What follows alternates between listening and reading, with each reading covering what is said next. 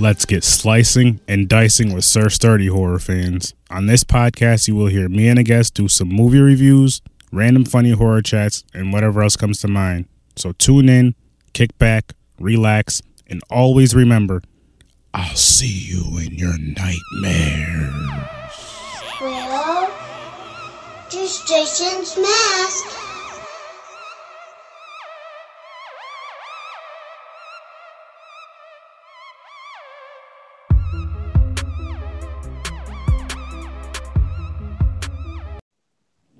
How's a golden, ladies and gentlemen? Tonight I have my guest, Meg. Meg, how you doing? I'm doing great. Thanks for having me on the show. Thanks for coming on. I appreciate it. And shout out to Roger for letting Meg know about the show. Big shout out to you and Roger. I promise the episode will be out soon. It should be out before this one. It should be, but it'll be out soon. Should be. again soon. And but it is it's nice to have you on though, Meg. We were talking for a few minutes just to kind of you know warm up. And you're an author, which is cool. Yeah, actually, I, I believe I think you're the first author I've had on my show. I think I could be wrong, but I believe you're the first author. If not, everybody else, I apologize. I not remember, but I believe I believe you are the first author on my show. So. Sure. Well, it's my first time on the show, so that's like a milestone. So yay! so there's that for sure. so, what got you into um, like how how long have you been writing? Is it something that you were always into, or? Um, sure. Um, well, again, as I mentioned, thanks for having me on the show, and thanks everybody for listening. Um, my name is Meg Smith, and um, I am an author. Um, and I, writing is basically my profession as well as a way of life. Um, I'm a journalist by profession. I've been working as a journalist for 30 years, actually, this year. Um, and I recently put out um, a collection of short fiction called The Plague Confessor. And these are stories that, um, for the most part, are they're short stories that I've had published in different magazines and, and publications like that over the years.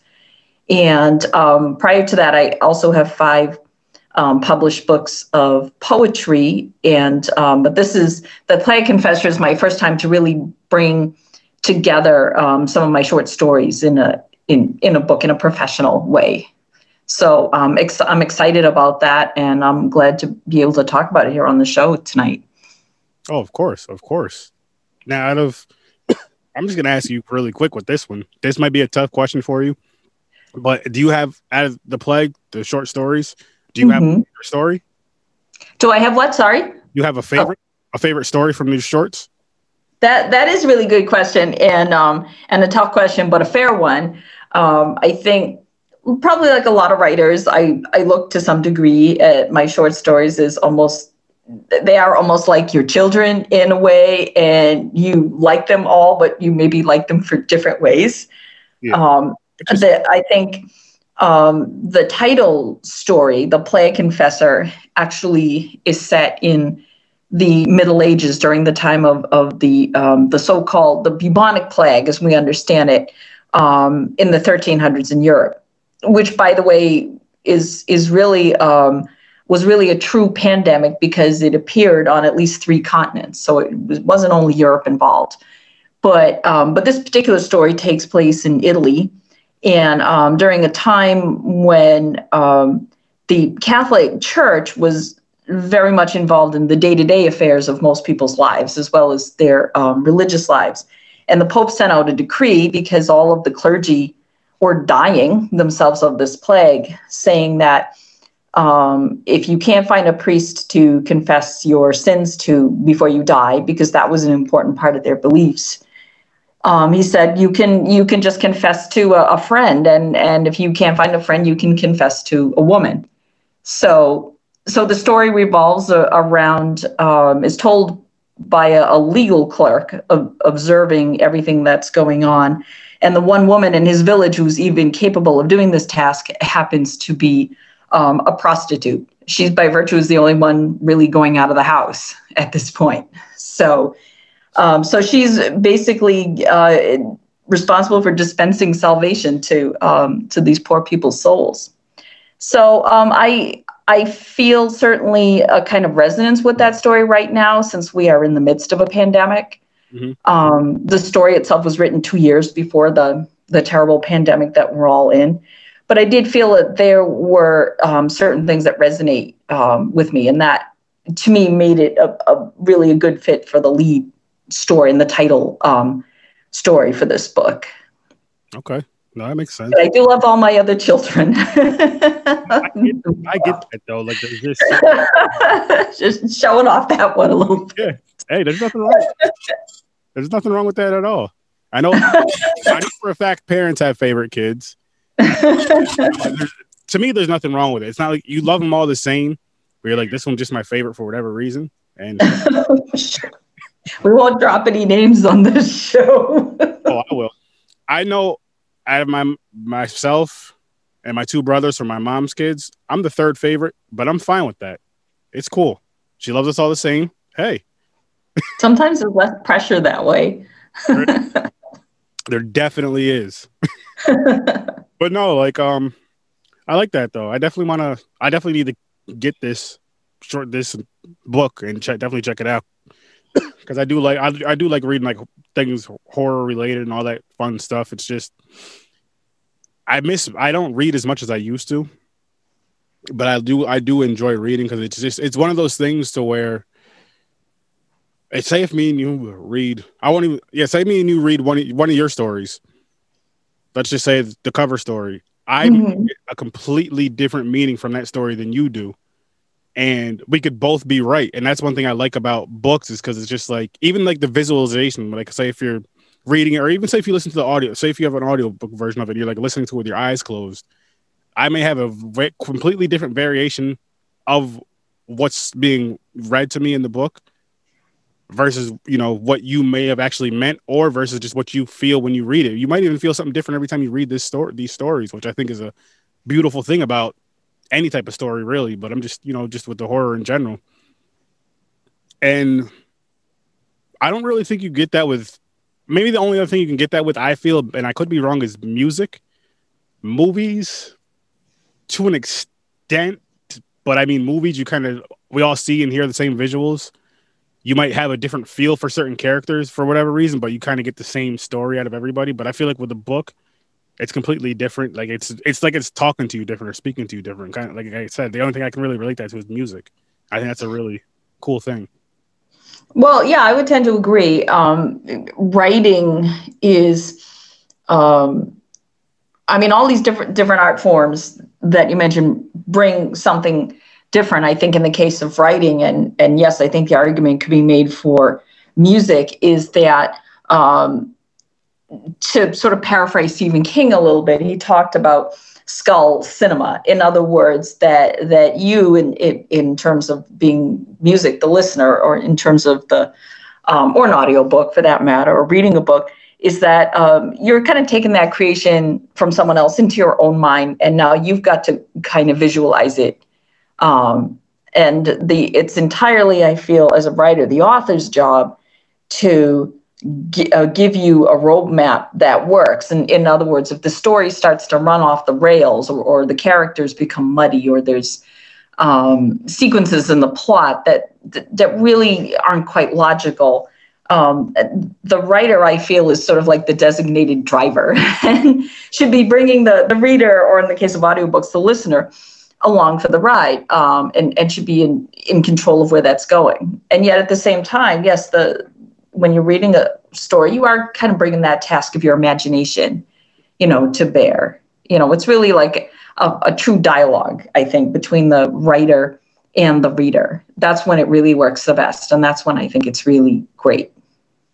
I agree with you there. Another thing I could say is like for for books that um like cuz you mentioned Stephen King, the book It, read that book and then you go to watch the newer films and I like how I mean I know it didn't. There's no movie that follows any book like 100% complete. One would be too crazy. Two would be way too long. But I do like how with the newer It movies, how you just from what I read, you can kind of pick out from the newer movies, and you can kind of I was like what I was actually what I was visualizing, like the way that, for example, the way Pennywise was dressed was described in the book, the way he was dressed, and I thought like stuff like that I thought was pretty cool. And I just feel I don't know. I, I just like I like I like books like that that to where and I'm not necessarily with the movie thing anymore now, but Stephen King is very descriptive, very descriptive. He talks like it could be a trap. It could be damn near a chapter of him just describing something, describing a scene. But I like it because as a reader, it puts you in that setting, it puts you in that environment, put you in that feeling, and it makes you want to read more. like I'm just like, oh man, I, I want, I want to keep going, but I can't because I have to go to sleep or I have to get, get up and go to and work. That, yeah, and, and that I feel really is the the writer's task. I mean, um, a, a, a writer can sort of conceive of a story in in their minds. Um, I could be, for example, well, anywhere in, in the supermarket or um, walking one of our conservation lands or um, or when I had the opportunity to travel abroad, for example, to um, you know Egypt and or Turkey and, and Ireland, where my family is. Um, any place that I happen to find myself could provide the idea for for a story, which is fantastic. But it then becomes my job as the writer to make something, you know, some kind of sense out of that that's relatable to a reader who could be a perfect stranger who's never met me, doesn't know me, doesn't know anything about my life experience necessarily. All they have is that book in their hands or um, or the or the story that's in front of them to read. So so it's got to all work, and that that's a um, you know that's a big task, and that's part of the frustration um, sometimes I think for most writers, if they're honest, you know, with our, with ourselves.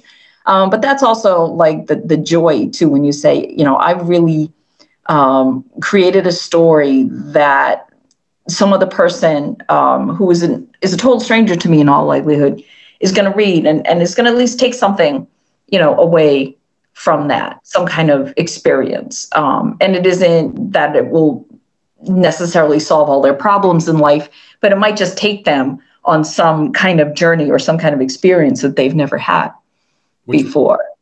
That makes sense.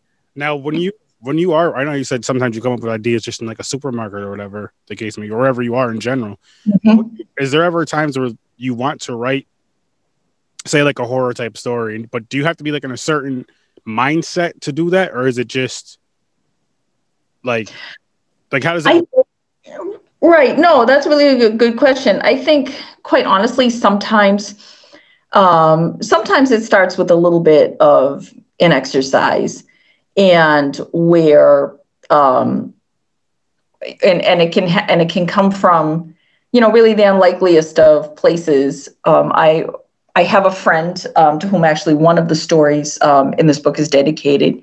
Um, a friend of mine named um, Tom McKittrick, who was for um, a long time a professional freak artist. And he was on the Tonight Show, and um, and he traveled around and to uh, accomplish the task of being a freak artist and doing things like like dislodging his eyeballs or or pounding a nail into his head. And yeah, we say it's a living, right? Um, well, we would talk about that, and and he had to have a really good understanding of human anatomy and and what you know what was going to fly and what wasn't, and um, and that just you know made me think a lot about you know the human body itself. And um, and so I, I, wanted to it basically in, inspired me to write this story um, about a kid with this very strange ability to to basically just um, uh, dis- basically to to dislocate any part of his body he wanted to his his brain, his eyes, whatever. Mm-hmm. Um, and that, um, but I, I didn't want to write a story that was just kind of about the shocking visual spectacle of that. These characters, in order for the reader to care about them, have to have some kind of humanity yeah. in them um, it, because you can write the most shocking, horrifying story ever, but I firmly believe that story has, still has to have some kind of soul to it. You have to care about the people um, in in the story, and and even if you don't think they're the world's greatest people, you have to at least be engaged in what they're eh, you know, you know what what their life story is. They don't have to be the best people. They don't certainly don't have to be perfect people. They they just have to have some kind of relatable um, element of humanity you know to make that story work even in, a, in even in a, a, horrific setting and maybe especially in a horrific setting I agree with you there. I think actually that goes across the board with uh, books and movies because you have to either you don't necessarily have to like them, but I'll say, oh, well, I'll say like have, it's either one end or the other, maybe a little in between. You either have to love them or hate them, but you can't like just feel like eh, like nothing because then it's just you're not drawn in. You know? Yeah, and and, and it could be, and, and it doesn't. I, will say it doesn't have to be like a, a a super deep thing. I mean, it can be you know an entertainment quality. I mean, we have a whole, of course, a whole subgenre in the horror industry, um, I, mostly film based, about um, basically the when when our whole market began to, to cater towards a, a younger audience and the so-called slasher films. Oh yeah. Came about. Well, even the slasher films are based in something. They are really kind of grow out of a sort of urban folklore, mm-hmm. um, and or stories that I think most cultures have about don't go into this place, you know, because something bad will happen. And adolescents, you know, either because they've never been made aware of the what there's there's a bad thing in the in the place, or because they're adolescents and they they don't have any real good sense of their own mortality, mm-hmm. you know, will, will go there. Um, and but I, I firmly believe that even there, the best of those stories, the stories that stay with you, you still have to have something the story still has to give you something to work with. Um, and, and the characters have to give you something to work with. Um, quite honestly, in we'll take the the Texas Chainsaw Massacre for example. The, the the really the most unsettling moment in that film is when is when the person goes in the house and they see a chicken in a bird cage that's obviously not meant to have a chicken in it. Yeah. And that's when, as the viewer, you say, "Oh, this, these people are in the wrong place." Oh, there's a there's a chicken in a cage that's like meant for a canary, and and then you you know the whole thing's going to go terribly wrong. Um, so, but th- there again, you you even in a um, what some people I, and I would disagree with this. What some people say is the the lowbrow part of the genre, which I don't I don't fully agree with. You still have to have something there. You know that you still have to have a sense of direction um, to follow and you still have to you still have to care that those characters are, are there uh, otherwise everything else that flows from it doesn't um, you know doesn't deliver much i agree i agree and slasher is my favorite genre hands down it's just and it's funny you say mentioned like adolescence and all that what got and what hooked in the younger people which was slashers because that was like the first that was probably the first genre I've ever watched that I can remember. I've been watching horror since uh, between the ages of five and seven, watching with like my older cousins and my older brother. And I mean, that was the easiest ones to get too. I mean, back in that's just what we knew. They were the most popular ones, and it's just what everybody knew and what everybody got. So that was what drew me to it. And it was, I mean, I just loved them. I, loved them. and I, I like, like for example, Friday the Thirteenth is Jason's my favorite slasher icon of all time. And that's one of those. I just had this conversation actually the other day with. I had CJ Graham on the other day from Friday the Thirteenth Part 6 mm-hmm. And one thing I told him was the Friday the Thirteenth story. You know how, how simple and cliche it can be, whatever you want to say about it, but how they're all sitting by the campfire and just telling that, well, what they believe is a legend or a myth of Jason Voorhees Mm-hmm. Right. tired of that story, no matter what variation it is. I never get tired of that story. And that's just, it's just, I don't know what it is. And I can't say it's my favorite horror movie. I don't even necessarily know if I have one. I'm more of like a, what I feel like watching type of horror movie or, you know, like whatever mood I'm like, okay, I'll watch this. Well, now more so for the show. So it's like whatever people want to review that I just throw that on. But I still have that same, but I don't want to sound like I don't have that same love or passion because I have that same love or passion, maybe even more so and a good thing about this is, like I was telling you earlier, I get to meet awesome people like yourself, and it opens my eyes up to which I'm going to purchase this book. I believe I know it's on Amazon, and just other movies in general. When I have other people on here, they're like, "Hey, have you ever seen this? You should, maybe you should check this movie out and review it." Or you know, I would like to review this movie with you. I'm like, I've never even heard of it, and you go check it out. You either love it or hate it, which is fine, but at least you've seen it. And same thing with books. You either love them or hate them. Certain books, if you're someone that reads, which is fine, but at least you gave it a chance. And that's one thing that's really opened my eyes with this podcast. Because before, like I was just telling you, for the most part, everybody that knows me that's grown up with me, I'm watching pretty much the same freaking horror movies over and over and over. Friday the Thirteenth, the Halloween, you know, all all pretty much a lot of the popular ones, some of the unpo- some of the unpopular ones, more so now, more of the unpopular ones, the B movies. That it's just because I would just, it's one of those things to where you know how people say, oh, yo, you're you you're you know you you say you're a horror fan or whatever, but you've never mm. how how have you never seen this? I'm just like I I was never introduced to it. you know what I mean? It's like how I've never met Barack Obama. We were never introduced to each other. You introduce us, we'll meet each other. Same. I feel like it's the same with movies and books. When people say like, "How have you?" I've never been introduced to it, and that's why I've never seen it. But I'm willing to, you know, read it or watch it. And same thing with meeting Barack Obama. If if there was a chance, hey, you want to meet? yeah, let's go. Well, I the the the genre of, of horror. If one just wants to take that one genre, I mean, there to be a, a fan, um, first of all, I, I, I, don't sort of think that there's a any qualifications around that. People uh, decide that they they like certain movies or books, and and that maybe certain types of themes or characters resonate with them, and then they start on a what I would call a process of of exploration. Um, I, I do believe that good writers are also good readers um, in the case of writing because um, because it teaches you a lot about your own craft of writing. You know, to read um, other writers who have done it well and and have shown themselves to be masters of the craft, and even to read things where you say, "Well, I I did or I didn't agree with what that writer did there." Um, and uh, in in that sense, no reading of a book, and I suppose you could argue no watching of a movie is a wasted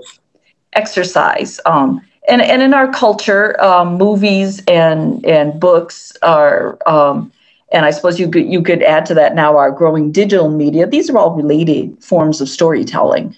Yeah. They're different, but they're all related, and they all fundamentally come down to when you talk about like the kids around the campfire. Um, I agree with that because that's really the oldest form of storytelling that we as human beings have. Um, that's a I remember um, Carl Sagan and Cosmos talking about our ancestors gathered around um, uh, campfires and maybe talked about whatever went on that day or speculated about what lay beyond in the darkness. And um, and they created ideas and and some would say mythologies um, to explain their worldview. I know um, my mom's from Ireland, and I know that my Irish ancestor certainly did things like that. And um, and as a result, we have an amazing um, wealth of storytelling in our heritage, including um, some very humorous stories um, uh, about beating the devil at his own game. We have stories of gods and, and heroes um, and saints and, and warriors.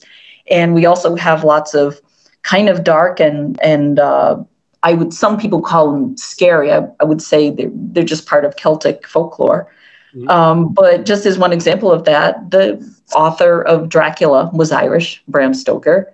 Okay. So, um, so yeah, the, the idea of people sitting around and, and telling stories, and some of those stories exploring the darker or unknown things um, in our world, and maybe good spirits, bad spirits, um, spirits who are maybe more complicated than good or bad when you think about it, um, all the so-called slasher films, they they have the same ancestry. You know, they come from the same the same thing, and they they're speaking to somebody because that's why they endured and yeah. have endured. I mean, the way I look at Jason now versus a kid, I mean, versus a kid, I was like, Jason's cool, cool mask, cool kills. I still look at him like that, but now I'm just like misunderstood individual he was an outcast and he was bullied as a kid, pretty much. And you know, he became what his environment was around him. If you think about it, you're bullied. You're, you know, now now he's the bully. Now he's the big guy that's just like push me around. Now, basically, Halloween. It's more of if you go with the original, it's more of what's wrong with him. like, why is he doing this? Because there was never really any. There was never any backstory to it until the Rob Zombie ones, which if you've watched those or not. The first one I'll say I don't like the second one, but um, which a lot of people didn't like the either one of them. A lot of people didn't like the first one because of the whole backstory thing. They thought it was better that it was more mysterious. Why you didn't know? I and I'm the type of person I love backstories, but I do love the original Halloween. So either way, it they both worked for me. Well, I did. Well, I often get the sense that um, that kind of alienation you described. I mean, that's not it. It's it's not obviously the only theme in horror, but but it's certainly a, a recurring one, and um, and that in some cases an individual struggle struggle either with loneliness or not feeling like they're part of the group. Because again, for our ancestors, it, it, seems more and more what we understand about them is that the worst thing that could happen to you is to be excluded from the group because that put your whole survival in peril. Very true. Um, so it's, you know, even in, in our modern times, we wrestle with that. And we've maybe in, in, in some cases, somewhat ide- in some stories, idealized the idea of the loner or the outsider. Um, you know, and it, I think it's something that we still struggle with. I know um, in the story that I just mentioned, um, a boy with pretty eyes. Um, that's that's kind of fundamentally what that main character is res- wrestling with, I think, and he realizes he has this zany ability. Um, and I'd be glad to read just a couple of um, paragraphs, you know, for the, uh, you know, for everybody listening. So, um, okay, great. So this is the story called, as I mentioned, a boy with pretty eyes. I first wrote it back in the 1990s, um, and um, it is dedicated to my friend Turbo Tom McKittrick, who, as I mentioned, was a professional freak artist. And um, we would have these these very um, uh, certain, maybe not the. I'm not going to say we are the only people sitting in Dunkin' Donuts talking about how to dislocate your eyeball, but we were, we, you know, uh, we did do that. So, um, so I'm just going to read a, a, couple of paragraphs um, from the beginning. The story is A Boy with Pretty Eyes, and it's dedicated to Turbo Tom McKittrick and his freak show extravaganza. There's a lot of play with the muscles that hold the eyeball, Ben said, in that knowing tone of voice that had long ago alienated him from most of his fifth grade class. Here, during the class science demonstration projects, he wasn't about to win them back. He had decided on this course of action initially because it seemed less likely to get him beat up than did showing his homeroom how an abacus works. He reached into the front pocket of his jeans, which sagged on him, and he pulled out a butter knife. Before the teacher could stop him, he wedged the knife spread around between his lower eyelid and one of the dark brown eyes, which his grandmothers had said would always be his only redeeming features. One of those two redeeming features was now a free floating globe, balanced on the edge of the knife's blunt edge. It was only then that the teacher, Mrs. Burston, broke from her stupefying horror, leapt up from her desk to escort Ben to the nurse's office. But inches off her chair, however, she froze once again, as if Ben's disconsed miracle of sight had shot a paralyzing beam through her. She thumped back onto her chair and gazed at him, her face shiny, her mouth open but petrified, and something between shock and ardor in her eyes. Vaguely, she heard gasp cries and perhaps the thud of someone fainting, and then applause from the rows of spellbound students. Ben, rather unceremoniously, popped his eyeball back into its socket as if pocketing a marble and made a campy bow before returning to his seat. The display was disgusting but effective. Ben had won the day. Oh, nice. Thank you. I like that. I like that. How many um excuse me, how many stories are in that book? So, you know, here's a number I should know right off the you know, right right from the outset, but being a journalist, we have jokes about journalists and math. I will tell you, there's one, two, three, four, five, six, seven, eight, nine, ten. There are 10 stories exactly. Nice. Um, in this book with uh, kind of a, a, range of, of body horror and um, what was kind of known back in the 90s. Um, you heard the term splatterpunk a lot. There's um, there's some gothic horror in there um, and some science fiction and historical fiction. So um, so I, I do feel proud of the ability to put together a good a good array That's of stuff. A nice mix. Thank you. Now, what it what inspires minus like the journalism, like say putting that to the side, what inspires you now to like write a story? Well, you know, I find that um, you know, a short time ago, I, I've always written you know, short fiction and some novellas and things.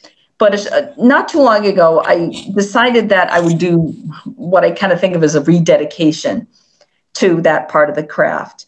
And quite honestly, I found that once I did that, and I, because I, I think like a lot of writers, I went through kind of a struggle where for a little while I felt like maybe I'm overthinking this process. Um, every writer wants the story to be good, to be the best that it can be. Um, and that's all fair. But but maybe the first thing I really need to do is just go and lay some track, mm. um, and then go back and and and do all the things that might need to be done to write a story. And I found that once, um, basically, what I do, this is the truth, is when an idea, any idea, even if it's just a flash of an idea, comes to me, I will create a, a Word document and and I'll write. I might sit down, you know, sit down for a while, however, an hour, however long it takes, and write it all out. Um, and then a couple of things will happen. I'll either come right back and finish. You're you're right. You're, you just can't see me typing, but um, but you know, I'll just pound it out and then go back and pretty up. Or in some cases, I'll be quite honest. I have stories that I've kind of literally put aside because I really wasn't sure what to do with them, and then the the missing piece of the story will will come to me if I'm just patient with it. Mm. Um, and so I go back and and just patch it in. And um, I think about what Ray Bradbury was one of my big inspirations. Ray Bradbury said, "Just write a story every week. It's impossible to write 52 bad stories in a year." I have a now here's another question on so what you were saying about like putting a story to the side and going back to it later on. Mm-hmm. Have you ever put a story to the side and then maybe started another one and something just clicked in your brain like, oh crap, that last story I was writing, I I know exactly how I want this story to go. And do you like pause? Have you ever paused from the one story you were right started writing, you know, later on, and then went back to that one? I have it in my mind. I have to put it down right now. I've I've definitely done that. Yeah, I've I've absolutely done that. Um, I've had stories that I, I, found I was able to just write in a matter of a couple of days or or a week to you know Ray Ray Bradbury's proverbial week, mm-hmm. and um, and I have found that um, it is possible if if a person tries to maintain some organization, you know, to have more than one story going. Um, to your point, at the same time. I think every writer, you know, works a little differently. I would never be in a position to kind of say, you know, to try to tell someone else how to write. But I only know what works for for me. And and yeah, some sometimes it's um yeah, it can it can be as simple as what you're saying. You know, it will just you will be somewhere and it will hit you. Yeah, that's that's the ending I needed, or that's the middle piece I needed to connect the beginning and the end. If one writes a story that starts with, you know, these people were here and this happened, and then you kind of jump jump to the end and you're like and then they they died or whatever happened to them. And you're like all right how do i how do i bridge that gap? And uh, yeah sometimes you end up writing the, the middle last. I know i do. That makes that does make a lot of sense though because i feel i mean i'm not to sit here and act like i'm a writer at all but i feel like when you're coming up with a story or something you have like it's kind of like when you're writing a, a school paper you have the intro in your mind or you may even have it written down and you know how you want it to end, but it's just that middle, the, the meat and potatoes, I guess, so to speak. You're just like, okay, what can I do to fill this out? And then there's other times, which again, going back to my school days, where you'll have the middle part and the beginning and the end. You're like, okay, what? Like, I understand, I know what I want the story to be about. I just don't know how to open it or how to close it.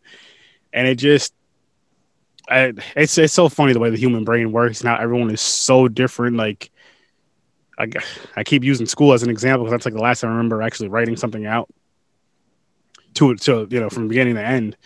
But um, I remember one of the one of the assi- I don't remember the exact story, but one of the assignments was um, we had to we could change the ending of us. It was a story where a guy I don't know what crime he committed. This was years ago, but anyways, in the story, he he committed some crime and it was like a an older story when they used to do like town hanging and stuff, hanging hanging and stuff. And mm-hmm.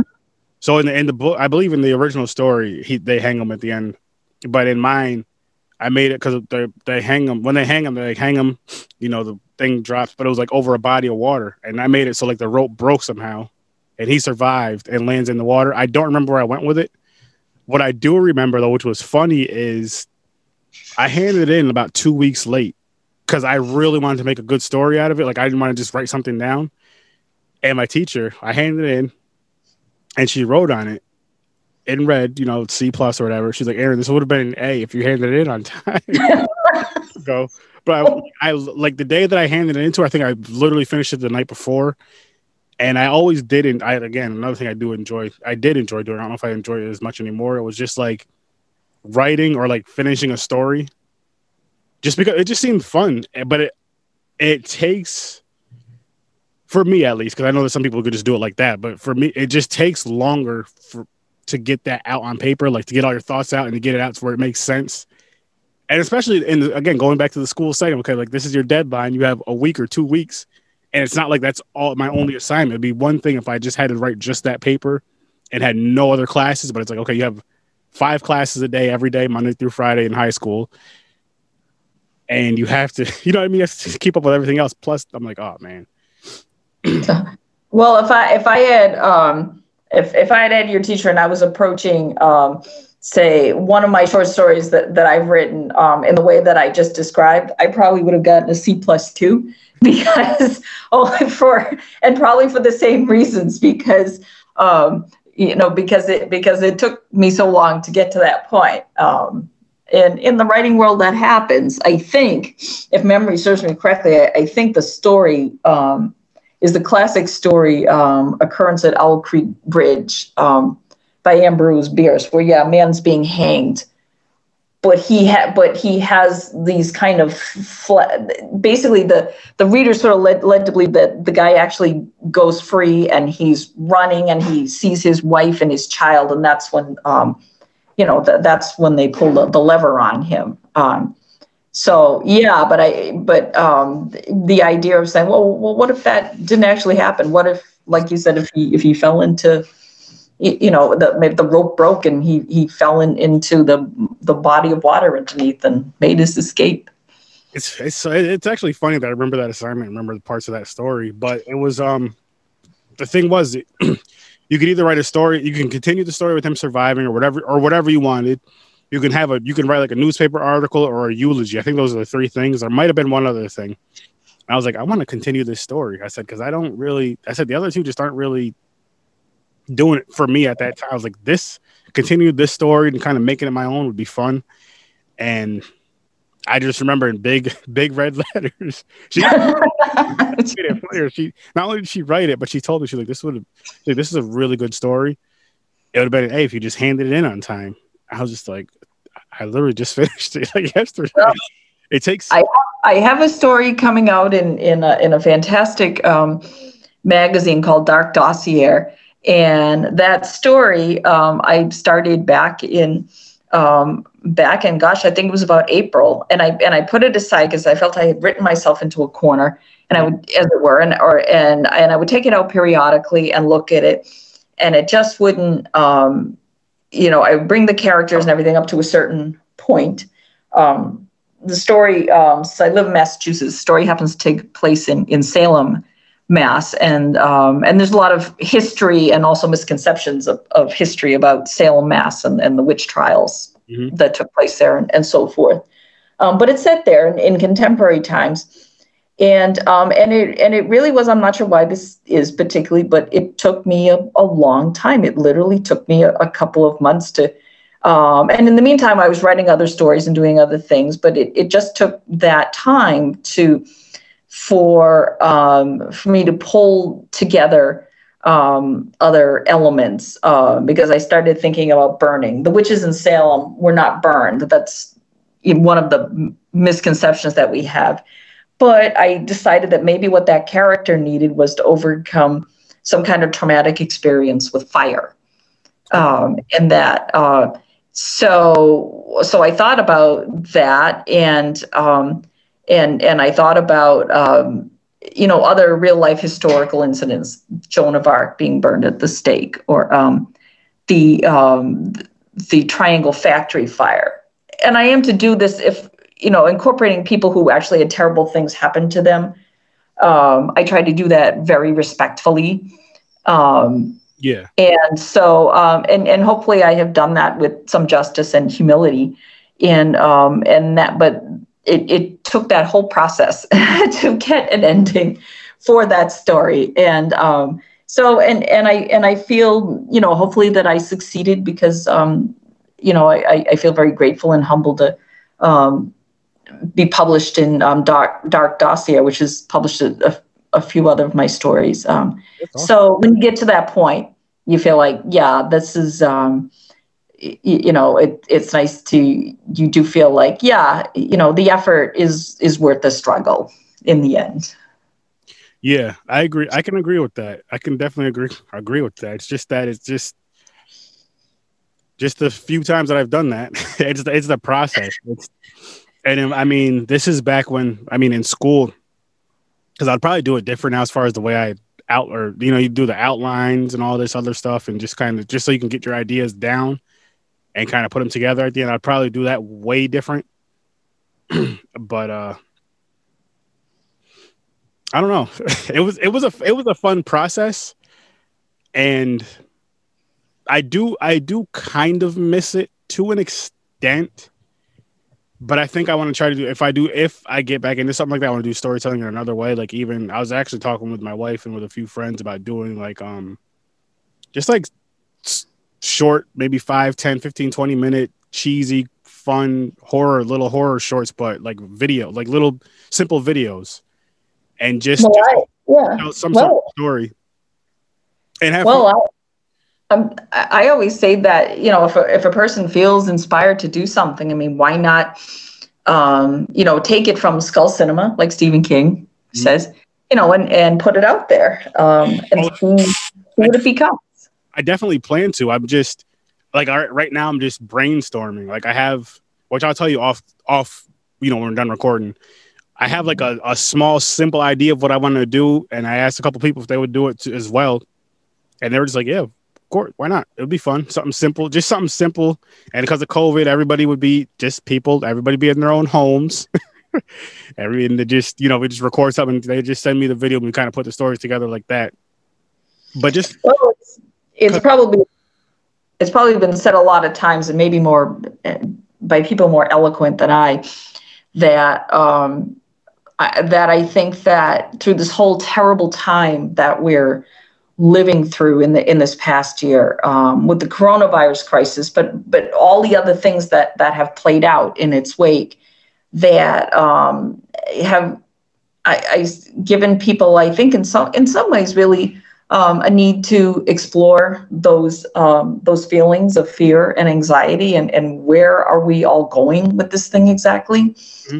Um, I think that you know certainly as a, as a journalist, um, I can say that um, you know we find ourselves in a, in a place where uh, many inequities within our own society, I think, have been laid bare as as a result of this pandemic, the pandemic and the response, and who's the most adversely affected, um, and why that is so, and that in the real world, if you will, has given I think every single one of us a lot of really tough things to look at um, in in honesty. And if we are at all honest, you know, we will look at what those answers are, however uncomfortable they might make us all.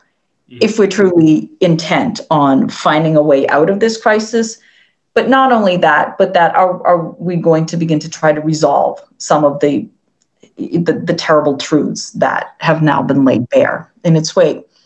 Um, and I think in when when people are going through a crisis of that magnitude, sometimes, quite honestly, I think it is helpful to tell stories, to make art yeah. from it. Um, I would never pretend that it that it, it is a curative, but I think it helps. Um, and I think it's a natural process. Again, going back to our ancestors telling stories around the campfire, it, kind of gives a place to put those emotions, and we can. Um, and and sometimes they can even be um, you know, therapeutic, if I can use that. I know that word is overused a lot, but I agree. Yeah, uh, and sometimes I, we feel like, well, this didn't solve the world's problems, but I kind of feel like I've taken my my feelings and instead of them just letting them rage around in, in my brain, you know, I've crafted something, you know, from it that I can share. I would um, say raging around in your brain, or you craft. You could say you crafted something, or you acted out in a responsible way. Like for for you would be putting on putting it on paper or typing it up, and for someone who like say what I was just saying would be well because i only have my cell phone as a camera right now or something like that but picking up my phone and just recording something doing something just to not that i'm angry or anything but just putting some sort of creativity out there some sort of story out there. And it just gets those like you're saying for those people who have to get those emotions out instead of saying instead of someone going out looking for trouble looking for a fight it's like just be creative with something and kind of maybe tell your story. There's ways you can tell a story of why you're angry or upset but make it in like a creative way to where it's not just oh I'm mad, poor me, poor me, poor me. It's like okay, this is this is why I'm upset. This is why, but you're putting it into like a, a story as far as you know, visual or written or whatever you want to do, or in a song, and to where people will read it, watch it, listen to it, and just a lot of people can will actually re- relate to it, which which it's it's funny in a sense because of again how you're saying the way this whole year panned out, and it's like there's a lot of crazy things that went on and opened a lot of people's eyes for better or for worse, open a lot of people's eyes, and you're just like, okay, there's there's a lot of things to where if you want to say there's you know there's people on this side and people on this side that where a lot of us can meet in the middle and relate to a lot, but everybody on this side, everybody on this side, are just blah blah blah this and blah blah blah that. nobody really wants to listen, and that's what right. I feel with creators as our you know you with writing me with the podcasting now and again with other creators with music and movies and everything else that's one thing where i feel like creators can kind of draw that line that okay just everybody just sit down and kind of listen to this story watch this movie listen to this song and just get something out of it. Good or bad get something out of it.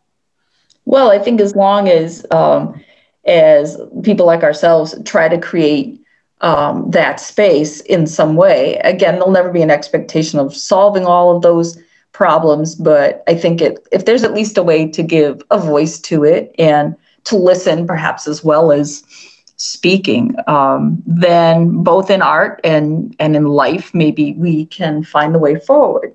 Um, and by the way, I, I do think there's there's a lot of great movies, there's a lot of great stories out there that um, that do that, that can bring forth, you know, some of some of these kinds of, of truths. And though they're not charged with solving them, um, they can be a great um, mirror for them and maybe help other people who aren't part of that experience to to understand it somewhat.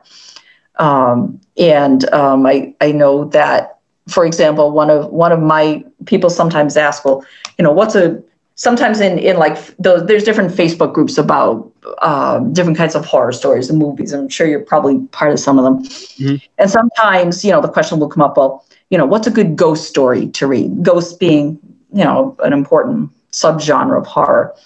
Um, and I always and and um, and and one of the stories, you know, when I'm presented with that question, I, I will always say, well, um, you should really read Beloved by Toni Morrison if you haven't read it, um, because it's it's the device of basically a, a woman who murders her own daughter to um, as her one way of of protecting her from um, enslavement or being sold into slavery. This is what she does. And the daughter comes back as a ghost um, and inserts herself into the world of the living.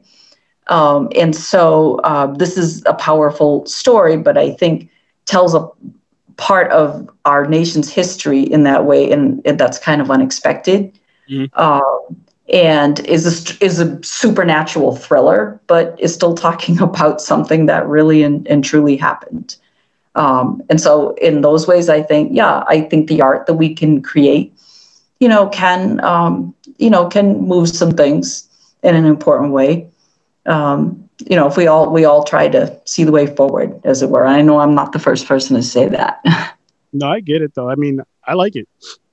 I like it. It's just I, I will say a positive with this whole pandemic is you see a lot more creators creating because they have nothing else to do. And I'm just saying, like, as an, as an example. Like I was saying earlier to you, how I was basically home, getting paid, yes, but I was bored. I'm just like, okay, there's only so much you could do. So I do have a podcast, but I just and I recorded a ton of episodes, and it just, and in that time, I will say, I've gotten better with everything all around. Like I'll just use visuals for example. I've gotten a lot better with my visuals from when I very first started using my green screen till till today, let's say. And I'm sure by next month I'll be better at it. And same thing with my audio. The same friend I was telling you about to help me set this up helped me fix my audio so my audio sounds clearer clearer. And the funny thing is, is he I'm in I'm in upstate New York and he's in North Carolina. So we literally did this through Zoom through a Zoom conversation. He was like, okay, just do this, do that, blah, blah, blah. And you know, just stuff. So if you're in upstate New York, then you have a lot of shoveling to do it. Yes. Because my my parents still live there. Um, my father moved there years ago. We lived in Syracuse for a brief time, and yes, the la- the term lake effect t- took on this whole other um, meaning. Um, and, and even though New England winters are quite volatile, um, I definitely saw some awe-inspiring things when we lived out there. Just have to I'm, say. um, I'm not sure if you're familiar, but I'm in Schenectady, New York, which is right outside Okay. Yep. Yeah. of Albany. And yeah, we got about two and a half to three feet of snow, and it it, it wasn't fun. it wasn't fun at all. I mean, I can't complain too much because again, like I told you, I was working from home, but you know, the wife doesn't work from home, unfortunately. So there had to be some shoveling done, and You're oh. there's still a lot of work to do. But hey, you know what's cool about the, around just mentioning the snow really quick is in the neighborhood we're in now versus the last neighborhood we lived in. Last neighborhood we lived in, be outside shoveling. Your neighbors will just come outside, just go on about their business, act like they don't even see you. Here, everybody's helping. Like this whole block is helping each other, shoveling. Few people have snow blowers. They'll go up and down the street and help each other out, help dig each other's cars out, and all this other stuff. I was like, this is this is how it should be. if people can do this, treat each other, be nice like this every day around the world, this place would be. This pandemic would have been over. It would have never started. It, just, it would have just been so much different. No, we certainly would have gotten our snow cleared up sooner. But indeed. Um, well, unfortunately, it's a it's still a school night for me. I'm afraid. Um, Okay. So I'll have to power down pretty soon to uh, so I can I can face the world of news once again with a hopefully clear mind. Yeah. Uh, but um, but if I could just give a um, you know, since we're talking about my book, The Plague Confessor, um, if I could just give a um, first of all just a quick um, shout out. I wanted to certainly give um, thanks to my um, awesome publisher Eric Stanway, who's um, an amazing and accomplished graphic artist and, and writer in his own right. He's published, um, he's written several books. We worked together um, at a newspaper in Central Massachusetts. That's how we got to be friends. And um, and his publishing house is um, Emu Books in Fitzwilliam, New Hampshire. And um, also, of course, I wanted to really thank my husband, Derek Savoya, who's supportive of everything that I do and um, certainly supportive of my struggles as, as joys as a writer. And um, those who are interested, it is available on Amazon, as you mentioned. And also, um, people can contact me directly. Um, I'm on Facebook at Meg Smith Writer, um, Twitter at, at Meg Smith underscore writer, and uh, my, webs- my website, megsmithwriter.com and I love hearing from people and what they thought of the the book. Um, so um, people who've gotten the book and read it, you know, definitely give me a shout, you know, and share your thoughts. So uh, you know, because truly is a conversation. Awesome, and thank you, thank you again for coming on. Um, all when once this episode comes out, I'll have all the links down below, and Great, I believe they are in the email. But can you just send them in the links again? I definitely will. and like I said, I'll have them once this episode comes out. I'll put them down below so everybody can go grab your book, and if they want to talk Yeah, book with you and anything like that, definitely do that. People, great interview, such a nice person, and I, I can't wait to get the book myself. Oh, thank you so much. Um, and I really appreciate you taking the time to have me on the show. Um, I, I really enjoyed the conversation and um, thank you for providing a, a forum for uh, for writers and creators like myself to talk about what they're working on. Oh, Um, and, and best of luck. I hope to hear more about your endeavors as well. anytime. Yeah, you definitely will. you definitely will. And I want to thank, like I said, I want to thank you again to all the listeners, everybody out there. The links will be down below for her as well as myself, which I mean, my listeners, you should know where to find me by now. So I'll just drop my links down below. And as always, I'll see you in your nightmares. Oh, well, I will uh, put that in.